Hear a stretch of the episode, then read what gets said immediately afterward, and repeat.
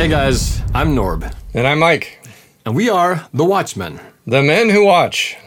If it's on a screen, we're watching it and sharing our thoughts about it with you guys. Today we are going to do a spoiler full review of the movie Joker. So before we get into it, just want to quickly thank all of you who are watching us on YouTube. Please continue to do so. Hit that like button, subscribe, and hit the notification bell. Uh, it helps us out a lot, and we really uh, appreciate it. And for those of you who are listening on our podcast, thank you for doing that as well. And please continue to listen and subscribe and tell others about it. We uh, appreciate all of your support. So, Mike, let's get into it. The movie Joker. Joker stars Joaquin Phoenix as the Joker and provides a possible origin story for the character. Set in 1981, it follows Arthur Fleck, a failed stand up comedian whose descent into insanity and nihilism inspires a violent, countercultural revolution against the wealthy in a decaying Gotham City. So we saw this together. We did. I think if uh, correct me if I'm wrong, but did we see this in a Dolby theater? Uh, not sure. I don't No, think so. We saw it at Southcenter. I, I remember it was in yeah, which there is a, Dolby theater down there. But uh, yeah, this is. Um, I guess I'll start in on it. But obviously, we chose to do this movie because we both uh, enjoyed it, and I think we more than enjoyed it. I remember walking out of there with multiple feelings because one, it felt like you really went through a journey with somebody and probably one of the best depictions of a person who was really you went alongside of what it would be like to go with someone who's really struggling with Mental illness. mental illness. And i think that's what is brilliant about the way they marketed this film is that it's joker. So you think it's a superhero film or a superhero villain film but it really isn't. It's it's a story a character story about mental Ill- mental illness and they do a really good job of putting you with that character and what he went through um, at the start of his journey and to where he transforms into the joker So I have seen this movie three times. Oh. I saw it with you, and then I watched it with my friend Rob, and I watched it with my friend Byron. They both wanted to see it, and I'd had a copy, so they came over to watch it at my place. and what's interesting is, after seeing it three times, I don't want to see it again because it is a really, really heavy, heavy movie, and I just I don't need to go through it anymore. I, I and I liked it. It was great. Uh, but it's it's been interesting for me to feel that way, where I don't want to watch anymore because it is a real downer. Right. And and just after seeing it three times, I've I've got my fill. Uh, I remember when we saw it, we liked it a lot, and and it had it had a few little moments of humor that were kind of sprinkled throughout that that were pretty good. You know, the line about mini golf. You know, he makes a joke with this this small midget. He says, "So with with mini golf with you, is it just golf?" Yeah, that's funny And Yeah. uh, when he walks into the glass at the hospital, when he tries to get away from the detectives, and he just walks right into, Right it, the door, yeah. hard. That was not didn't see that coming. Uh, I, I I really enjoyed the director's behind the scenes story about how he basically tricked the studios into thinking this was going to be a comic book character movie, but it was really a movie about mental illness disguised as a Yeah. comic book movie, and that was that was very very good thinking on his part because I think he's right. If he'd have just sold it, it probably would have been hard to get this movie made. Yeah. And even though you kind of get bait and switched, you really don't feel like you got ripped off or something. Instead, you just went down this really powerful, depressing journey of this character. You almost forget that the Joker is part of this. It's not even really like, wait a minute, I want to see the Joker laughing and being the superhero uh, villain guy, but it, it you just end up going through what he's going through. And Joaquin Phoenix, um, he's always been one of those actors who tends to play kind of slightly off kilter characters, and this was definitely no exception. I was reading up a little bit more behind the scenes, and the, the director, when he wrote this script, he said he actually had him in mind as he wrote this. He said, I think for him, he said he could better write scenes for him, knowing who the actor was to be playing that part. And it it's perfect because it fits him just perfect. He has the the right sort of quirkiness, the right bit of just sort of something off to feel like he's on that edge all the time, and uh, even his body type, you know, is a little bit, you know, he was definitely uh, lost weight for the show, uh, but even in general, he just has kind of a you know not your typical type of uh, you know body that I think for this it, it, just all of that all those attributes personality and physically uh, worked well together to create uh, the perfect character to depict you know um, what he was going through. Yeah. Uh, again, uh, do you remember the soundtrack? It was a very I do. Um, yeah. In fact, uh, yeah, I actually looked her up. She has a very hard name to pronounce. Uh, her name is Hildur Guðnadóttir, and I don't even know what type of name that is. It's European of some kind, but um, she's done some other movies. The The Arrival um, was one that she had scored. I did not know that. I didn't know her name really until this show.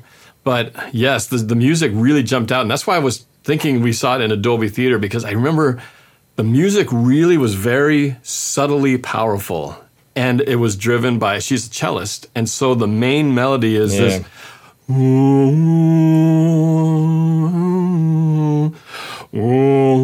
and it just repeats, but it has this dark, gloomy, yep. depressing, uh, depressing, but it's very fitting. It fits this perfectly, but it, it, it gets under your skin a little bit. But it, yeah. it, worked really well. But yes, it was very strong in the theater. But I, that's one thing I remember um, walking out from. But Dolby Theater or not, it had a very powerful score and it worked just well for this show. I like the line in the, in the movie that it was in his notebook, and uh, they used it in the trailer, but where he says the hardest thing about having a mental illness is people expect you to behave as if you don't.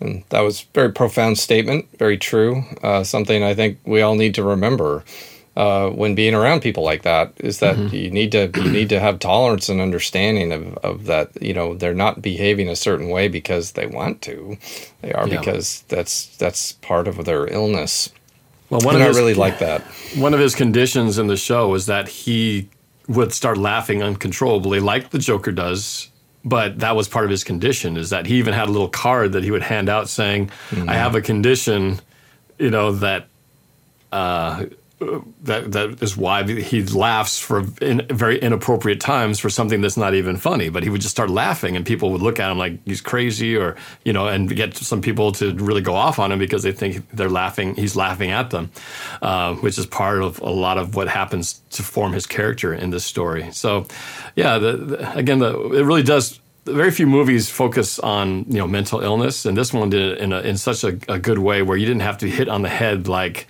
we're going to talk about mental illness in this movie. Instead, it was just this character dealing with some things beyond his control and circumstances that just sort of were really put anybody in his shoes, and it would be really hard to not come out of that, you know, disturbed in some fashion. I, I, I think what I was mentioning about his physical uh, build, and he's definitely very thin in the show, and I read that he'd actually about two months to go before production, he was at an average weight. And the director was kind of like, So, are you going to do something to you know lose weight for this? Uh, you know, a couple months away. Do you need us, need us to get a nutritionist for you, a workout person, or anything like that? And he's like, no, no, I'm just gonna. I got my way. I've got a plan, and basically his plan was just to stop eating.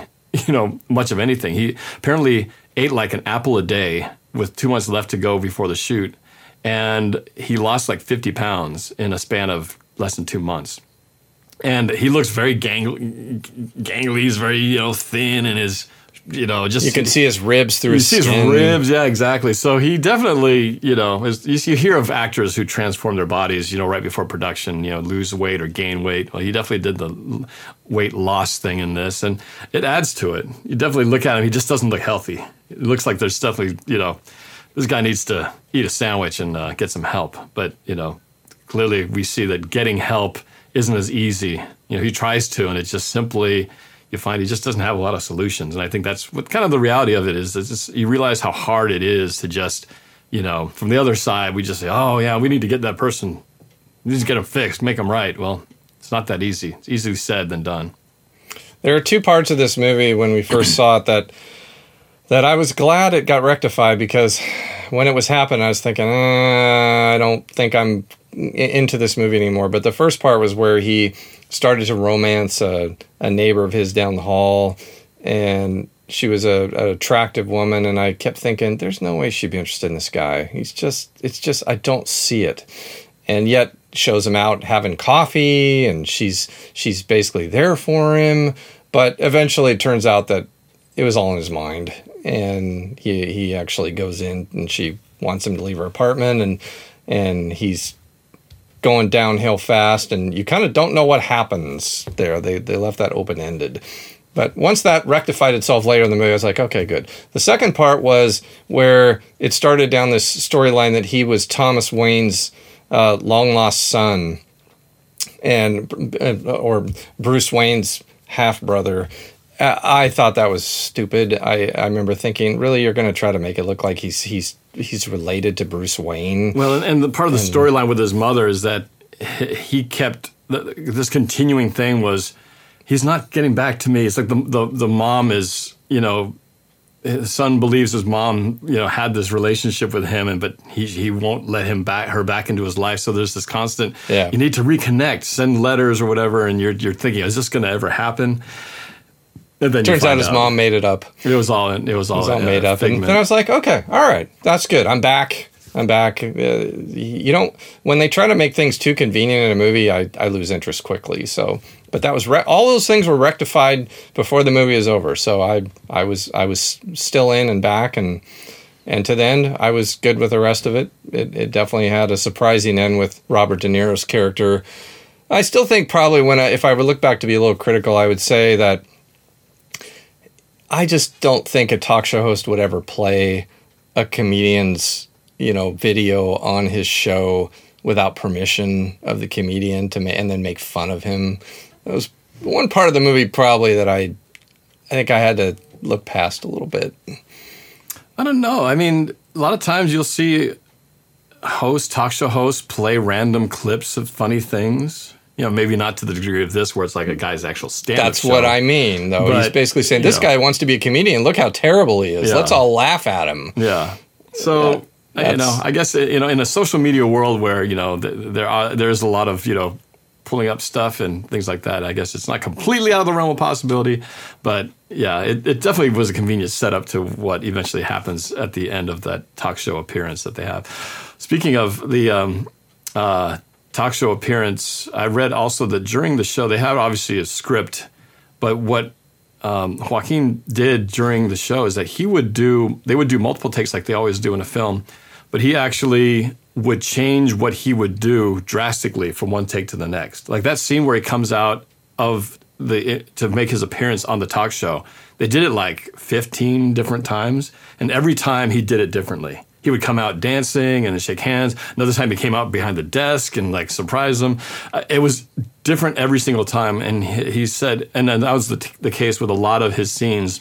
And he said he did that because he felt like this was an unpredictable character that you never knew what he was going to do. And he felt like by being unpredictable on set, you would get more sort of genuine, unpredictable reactions from yeah, people. I thought that's interesting because normally, you know, as a director, we figure it out. We go, okay, this is what you're going to do. Here's your marks. You're going to say this, and you do it till you perfect that take.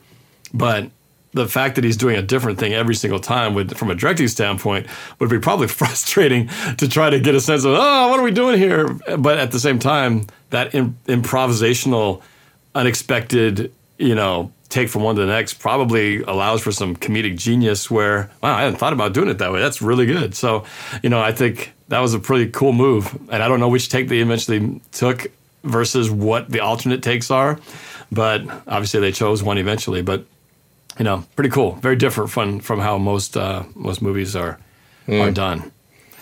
So, but that, It'd be that interesting twist, to see how this movie does over the long term. And I, I, wonder now that it's in a home video release, how many people are going to watch it? At the time, it was definitely the movie to see.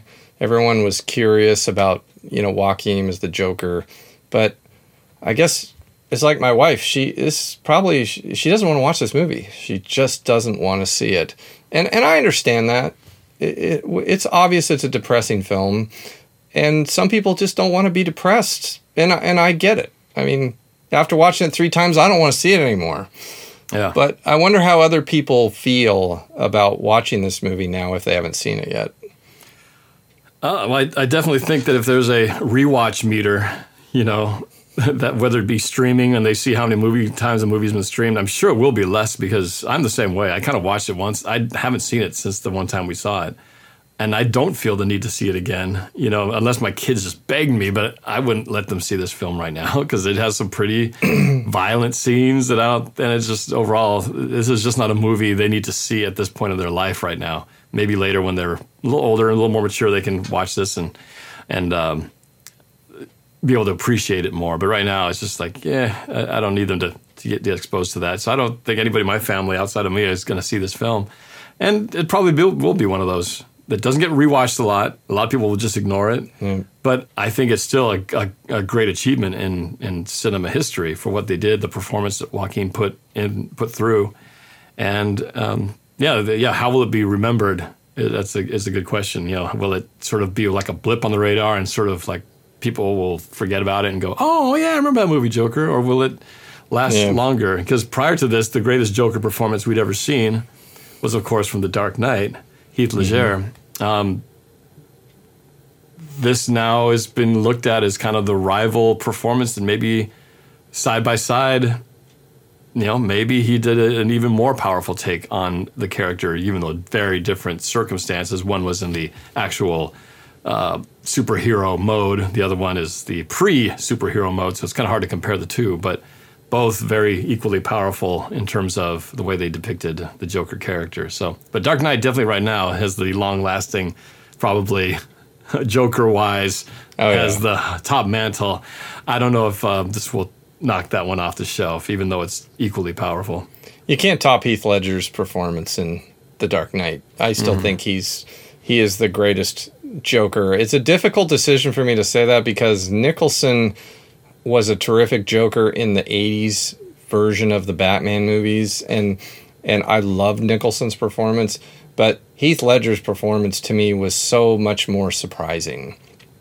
I mean, everyone knows what Jack Nicholson talks like and acts like. And so when he was going to be the Joker, you knew you were going to get Jack Nicholson talking like Jack Nicholson. Yeah. But and Heath Ledger, when he got the part, it was like, what? Heath Ledger, the guy from Ten Things I Hate About You, really? right, right. And and so uh, already I was of the mindset it wasn't going to be very good, and that's again sometimes the greatest surprises come out of your expectations. But Heath Ledger gave such a memorable performance. If we just want to talk about all the people that played Jokers over the years, and I can hear one of our roommates saying, "Hey, you're, you're, you're you got to remember uh, Cesar Romero from." the Batman the movie, you can't forget him. And I actually have seen Batman the movie, and that was Cesar Romero. He he laughs a lot. He's pretty crazy, but uh, not as interesting to me. Yeah, Jack Jack Nicholson's performance is more related towards the look and style of you know the early '60s or whatever year that was when when they did the original Batman, that uh, that Joker.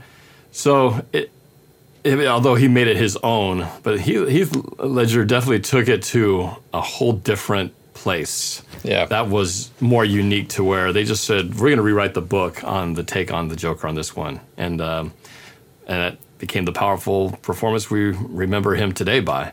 Well, speaking and, of rewrite the book, is it okay for me to go into the surprise? Yeah, yeah, I think that's it. Yeah, let's hear it. Speaking let's of books, it. so uh, we we did discuss the other other actors that have played the Joker, and what I would share is when Heath Ledger signed on to play the Joker, Christopher Nolan said, "I want you to read this book. This is called The Killing Joke." And it's very famous in the comic book world as the defining Joker story. And so I read read it myself, and it is disturbing, super disturbing where it's so disturbing I don't think you could ever take what was in this story and put it in a movie. But mm. it says on the front, Tim Burton quote, I love the killing joke. It's my favorite. It's the first comic I ever loved. But that was what gave Heath Ledger the inspiration as he decided to started to figure out how he wanted to play this Joker. So I thought I would just share that book as a little bit of a physical part of what what Heath Ledger did to play his Joker character. Hmm. Did not know that. That's that's cool. All right. Well, that is our review of Joker. Um, if you guys have any other sh- uh, ideas for movies, TV shows, or games, or whatever you guys might want us to talk about, please let us know in the comments. And uh, again, we appreciate your guys' uh, support. Keep watching us on YouTube and on our podcasts. And uh, this wraps it up. I'm Norb, And I'm Mike. and we are The Watchmen. Thanks for watching. We'll see you next time. Thanks for watching The Watchmen. Please click on here to watch other episodes and be sure to hit that like button too. And please subscribe and hit that notification bell. That way, you'll always be alerted to any future episodes. It really helps us out and we appreciate it. We'll see you next time. And remember, we'll be watching.